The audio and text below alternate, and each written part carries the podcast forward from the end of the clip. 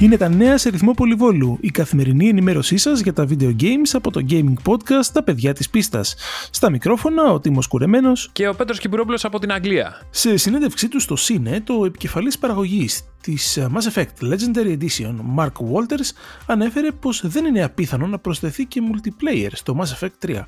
Θυμίζουμε πως στη συλλογή έχει συμπεριληφθεί μόνο το single player mode του τίτλου. Η Raven πήρε σκούπα και μπάναρε άλλους 30.000 παίκτες από το Call of Duty Warzone. Έτσι, ο συνολικός αριθμός των παίκτων που έχουν αποκλειστεί ως τώρα ξεπερνά το μισό εκατομμύριο. Και από ό,τι φαίνεται, το Hades ενδέχεται να κάνει την εμφάνισή του και στο PS4.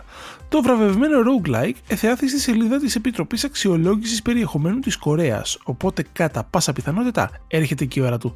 Κυκλοφορεί ήδη σε PC και Switch. Από κυκλοφορίες τώρα, λίγα πράγματα σχετικά. Leisure Suit Larry Wet Dreams Dry Twice για τους νοσταλγούς του παρελθόντος Xbox One, PlayStation και Nintendo Switch, το Days Gone στα PC, το Rust που μετά την επιτυχία του στα PC βγαίνει σε PlayStation 4 και Xbox One και το expansion του Elite Dangerous Odyssey. Αυτά για σήμερα. Ραντεβού αύριο με περισσότερα νέα και μην ξεχνάτε. Κάθε Παρασκευή ανεβαίνει νέο επεισόδιο Τα παιδιά της πίστας σε Google Podcasts, Apple Podcasts, Spotify και στο group μας στο Facebook Τα παιδιά της πίστας Gaming Podcast. Καλή συνέχεια.